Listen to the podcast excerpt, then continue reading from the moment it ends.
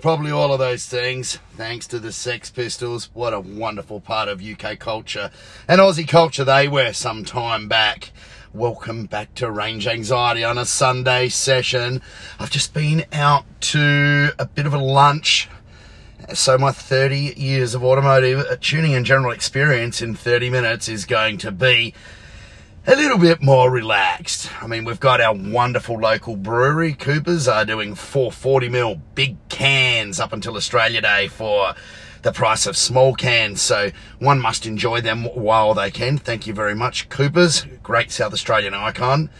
And it's 44 degrees C here in Adelaide today. Well, this is what the, the Model 3 SR Plus is telling me. So I feel like a bit of an anarchist, just even sticking my head outdoors. Took the dog to the beach this morning before the sun came out, but now the sun's out.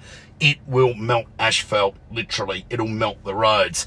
So yeah, it's very hot. We're in the 110s or something for my American listeners. So yeah, that, that that's massive. So I'm a bit hot, bit sweaty, and there's been a lot getting me hot under the collar lately.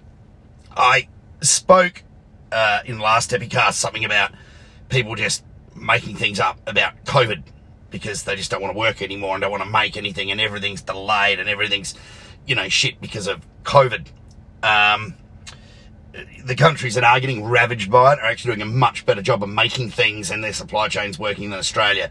Australia's uh, managed to allegedly contain the disease to some degree to the point where it's not a problem, but we're all just sitting on our fat lazy asses doing nothing and getting parts for cars, my goodness, it is becoming worse and worse and worse. I mean, who would have thought that when you're not allowed to travel, you're not allowed to go overseas, you're not buying plane tickets, who would have thought that you would have spent money on your car? Hello? Bloody hell. And it's just getting worse. Delays and waits on things and ah. Oh. Anyway, um, got some progress to report on a couple of the car builds that we've we've got going, the namely the Audi R8 and the GTR. Well, I'm not having a lot of luck with that Audi R8. Turbocharger kit fits perfectly. Cannot get the portal to process the ECU files correctly. So I have actually actually pulled the pin. I need a result now. Things can't hang around for too long. We need to get that car out there and you know, knowing the people that own it, it's never going to stay around the seven or eight pounds of boost. It's going to end up with 30 stuff down its neck at some stage. So I contacted my good friends at uh, Syvecs in the UK and I ordered their R8 slash Lamborghini Huracan plug and play system for the car. Again, you know, a country ravaged by COVID. Uh, they had this thing, they processed the payment instantly on the spot. Some hefty credit card bill that will be. And got the thing. It's been on order for 24, well, it's been paid for for just over 24 hours and it's already left Heathrow on a plane coming to Australia. So no doubt it'll be at Sydney Airport or Melbourne Airport within about 48 hours and then it will sit in Australia locked up for about a week and a half while everyone scratches their bums, sits around, drinks coffee and doesn't want to do any work. Watch this space. I guarantee you they'll be late. Enough stuff up our race meeting. I would like to see it Wednesday, because of course it is Australia Day on Tuesday, and nothing happens, you know, because God knows we haven't had enough time off, have we? Bloody hell. Anyway, so the Audi's in a bit of a state of limbo. If I can get that thing, I've got a really nice base file for it. I'll, if, I, if I can get that ECU, it takes about an hour to install it. Plug and play. Beautiful. You're going to love that. I've got a good base file. I'll have that thing running on the dyno and tuned within 45 minutes, at least in a form that's good enough to drive and race. So let's see how I go. It's either going to be the next Epicast, I'm either going to be swearing and cursing like this one, or I'm going to be really happy. Um, the octopus that we're stuffing into the jar, better known as the GTR, um, with the big ETS Pro kit on it, yeah, that's, that's proving to be really tight because there's a lot of things with oil drains and uh, that aren't taken into account with left to right hand drive and racks being in different positions. And the problem with any GTR R35 turbocharger system or anything you do deep down in there in the engine bay is you have to get it right first time. Because if something, anything, even something minor goes wrong, there's an oil leak or a hose comes off or it's engine out to get at it. Yeah, that's right. There's no, oh, I'll just lean in there and do up the hose clamp, or I'll just lean in there and tighten the oil line. No, no, no. The engine comes out to do anything pretty much. So, you know, we've been dicking around with that a fair bit, making sure that all the best fittings are there, all the best heat insulation's there, and going over the top, trying to build reliability into the thing. And tomorrow morning, uh, we'll be dropping the body back over the engine and subframe. and yeah, we're both going to wear our, uh, Gareth and I, we're going to wear our dyno hearing protection, so we won't want to hear the body going all the way down over bits and pieces that are poking out. Yeah, she's, she's a tight fit. Hopefully the clearance is good enough to get the job done. So, hope, you know, the GTR shouldn't be that big from here. It's a matter of plumbing up the intercooler and doing some things. Again, I've got a good handle on the software. We're using a factory ECU in the GTR, which is good enough, you know, to support a proper 1500, 1600 wheel horsepower car. No problems at all. Um, and the Audi shouldn't be a problem either, providing we get the parts. So we've got a bit of a plan in amongst all of the other booked in work. So my week's either going to go really, really well, or it's going to be just a hair pulling exercise. And thank goodness then that I don't have much hair. I'm quite well prepared for what I think is coming. Yup, it could be fairly ugly, or it could be very good. Um, I'm taking the Model S, uh, Raven, Tesla up to roll racing. I'm uh, probably tease a few people with it, but I probably won't.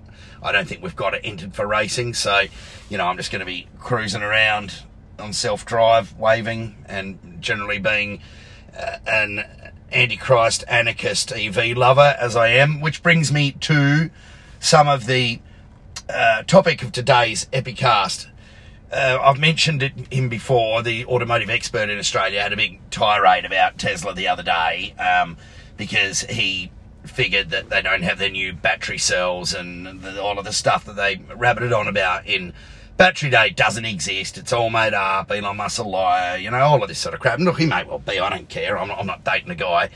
Um, however, he did this just off the top of his head, sort of making stuff up as he went as a bit of clickbait. I happen to know people that know people that know people, and I have seen photographs of the new cells.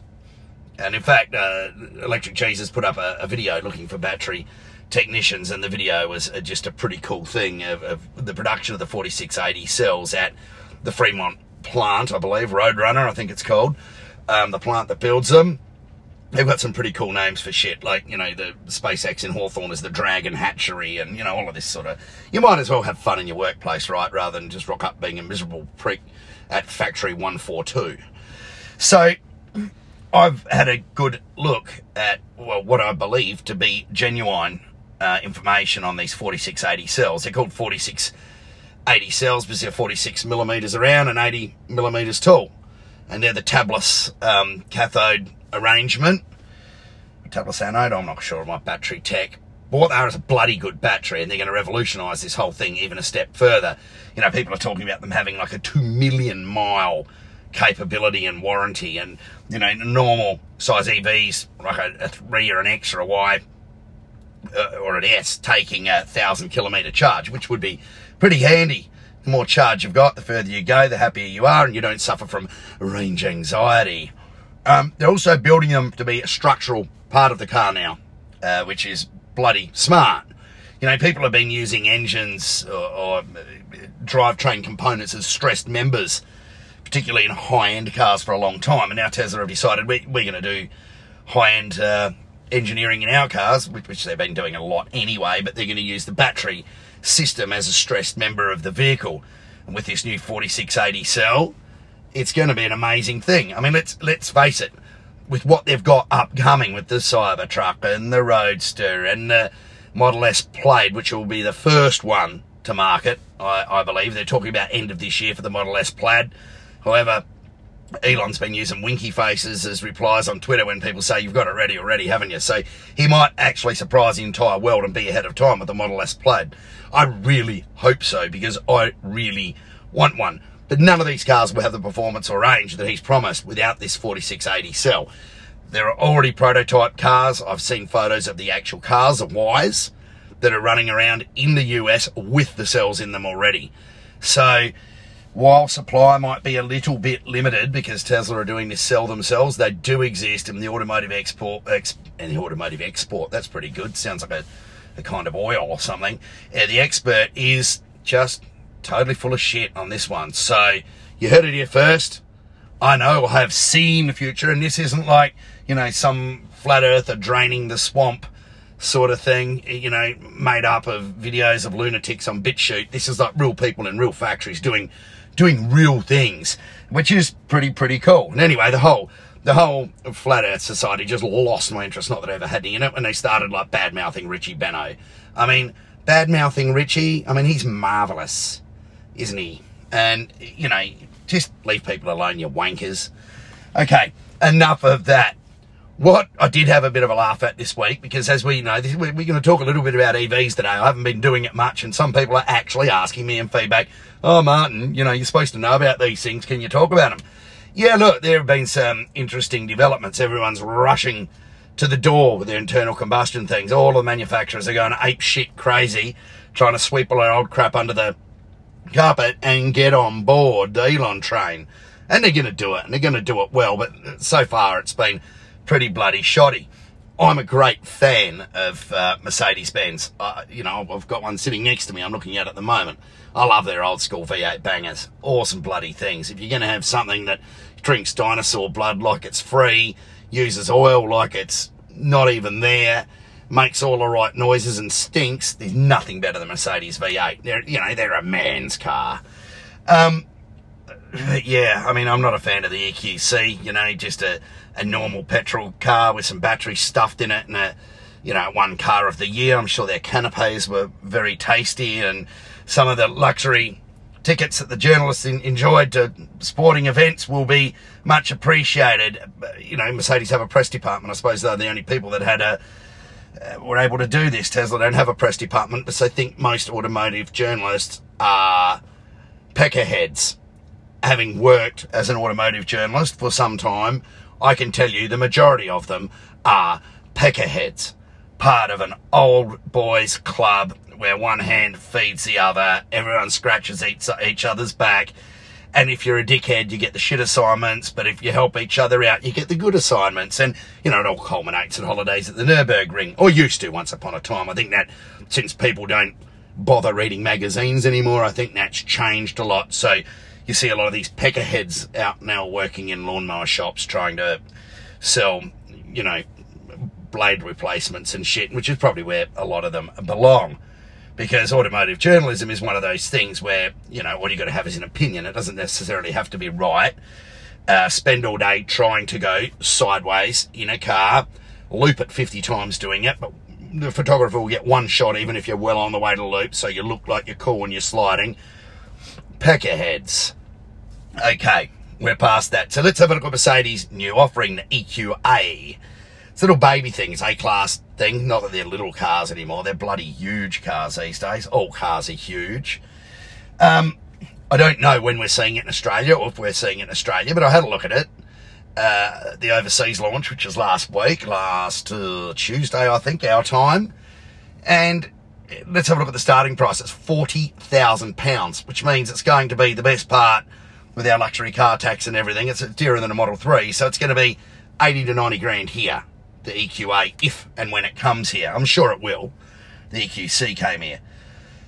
Doesn't have much of a charging network in place for it yet, you know. They that's all right. I'm sure, you know, people will plug in at home or something. Like you can't just drive down to your local Tesla supercharger and plug in and charge it in five minutes. So you got to be a little bit more creative. So your eighty or ninety thousand dollar um, A series Merc is front wheel drive. So, of course, being front wheel drive, it doesn't have a frunk. Now, those of you that are EV knobs will know that a frunk, the front trunk or under the bonnet where the engine is in a normal car, is another boot, another trunk. Hence, we call it the frunk. So, your Model 3 has a, a boot in the front, a boot in the back, and a boot under the floor. So, you've got like three trunks or three boots in a Model 3. The Merc doesn't have that because again, it's once more, it's based on a normal gasoline, petrol platform, still got a transmission tunnel in it for no, you know, all that sort of thing. I suppose, actually, I suppose it doesn't have a transmission tunnel because it's front wheel drive, but it, it's not designed to carry batteries solely, so it's not their new platform, which Mercedes are desperately working on. So this eighty or ninety thousand dollar uh, Benz front wheel drive doesn't make any power. I think it's like 180 horsepower. It does 0 to 100 in nine point something seconds. Now let's put that into perspective. It, while it has the same range as a, a claimed range, no one's really driven one much yet the same claimed range as a Tesla Model 3, it does it at half the speed. So it's got a similar size battery as an SR Plus, makes about half the power, and goes the same distance. And again, the automotive expert was talking about battery efficiency and how Tesla don't have any real advantage there. Well, yeah, maybe no. But okay, so your Mercedes goes 0 to 100 in in in 9 point something. Uh, Model 3 SR Plus will go 4 point something. So yeah, it's it's a bloody big difference. One's twice as fast as the other, essentially. And what you will find is when you eventually do drive EVs and, and get to know and love them like I do, is that at least half of the appeal is being able to accelerate at a rapid rate of knots in and out of situations without having to think about it, punch the throttle, bang, boom, gone.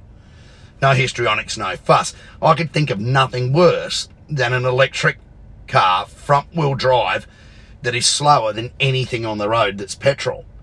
You know, uh, you'll get guys in AU Falcons, and they do incredible things, don't they? AU owners. You'll get guys in like standard AU Falcons that will just hose you and cut you off.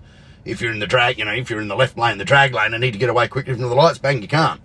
You get out and run faster. Wouldn't pull the skin off a custard, this thing. So I find it really pointless. But apparently, the leather is stitched very, very nicely. It comes with a myriad of interior lighting colours and all of that crap. I mean, this is the diametrically opposed problem that we have in the EV uh, market at this stage. Everyone's going to build EVs. The majority of them are going to be shit, slow things with a reasonable range um, and they're going to be Tesla killers. Tesla have a reasonable range or a good range, and with the 4680, it's going to be a massive, huge, bloody range. Um, but all of their cars are fast. The slowest thing they build does uh, standing quarter mile in in 13.2 seconds. That's the slowest car in the lineup, which is a Model 3 SR Plus right now. You see where I'm coming from? So as far as Tesla being put out of business by the bigger boys, I mean, Toyota still don't know what to do with batteries. They still have ads showing charging stations with cobwebs on them. They just don't know where the bloody hell they are. They're still trying to work out how to sell, how to convince V8 Land Cruiser owners that they need some pissy V6 with a Prius hybrid assist in it. But you see where we're opposed here. One builds fast, sort of cool cars, sensor model ranges S3, XY sexy, and the others build slow sort of shit that um, builds on their legacy of being good car manufacturers. Mercedes are great car manufacturer, and I love a lot of their products dearly, but I think the way they're going about this electric thing seems to be hasty, is a good word for it. So, back onto my favourite. Let's stop talking about slow stuff. Back onto my favourite, the Model S Plaid. The lines have just opened up again in Fremont. They had a forced shutdown over Christmas for the Model X and S lines. 3 and Y are still going flat out. And why were they doing that? Everyone is saying, oh, no one's buying them. So, you know, the staff can take, take extra holidays. No, no, no, no, no. The refresh. The refresh is very important for the S and the X. They're both getting a bit old, and you know, long in the tooth. The S has been around since what 2011 or 12 or something like that. I mean, it's still not as old as an R35 GTR. Let's put this into perspective and it's had more far more significant in, updates than an R35 GTR. So you know, perspective is a wonderful thing.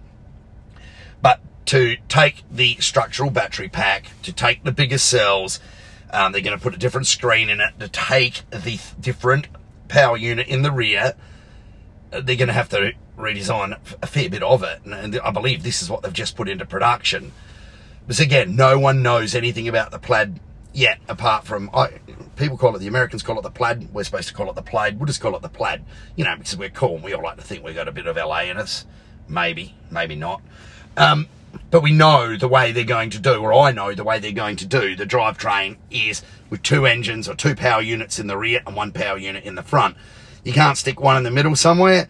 There's really, uh, Tesla being a, mainly a rear wheel drive, all wheel drive manufacturer, won't give the car front bias. We can see by looking at the way the Plaid drove around um, Laguna Seca that it is a little bit understeery anyway. That could have been to do with their software calibration, but they need to give this thing a rear bias, uh, the actual car that exists.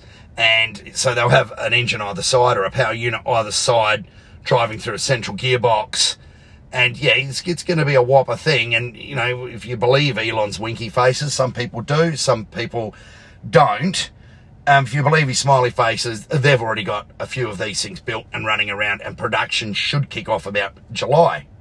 So there will be deliveries of those cars in 2021. Not to Australia. We were told early to mid 2022 is when you'll get your hands on one here. Thank you very much for putting down your $5,000 deposit.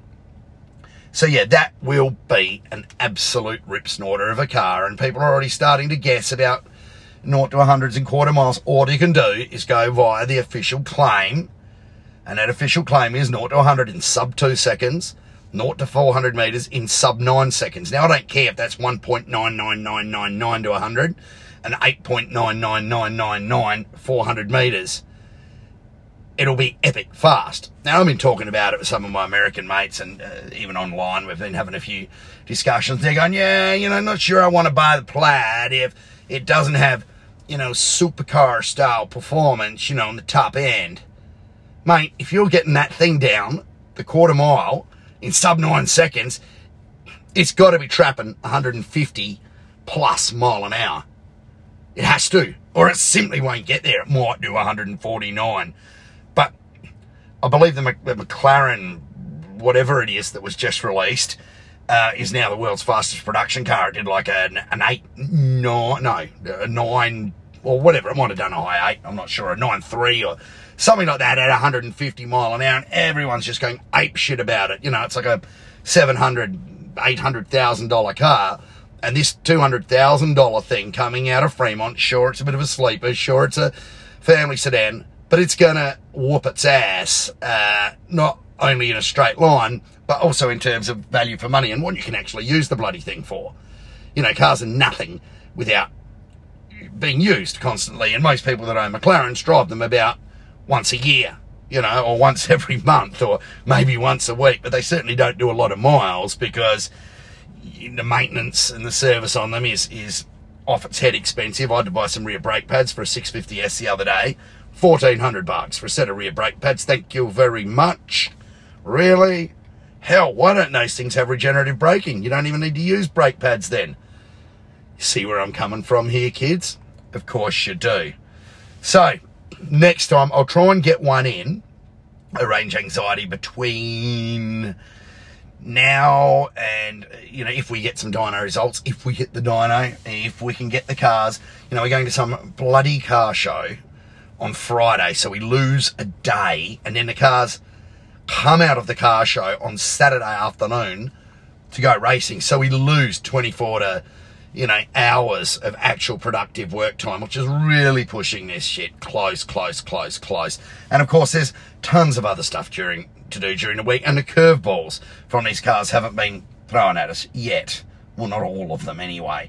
So uh, I'll give you an update as to whether we're going to make it or not. I think it's 50 50. I think if the Audi is delayed or the parts, the Syvecs ECU is delayed because of COVID, then I'll call Richie Benaud's relatives and get them to deal with it because they know the Earth's round and they will make sure the plane flies here.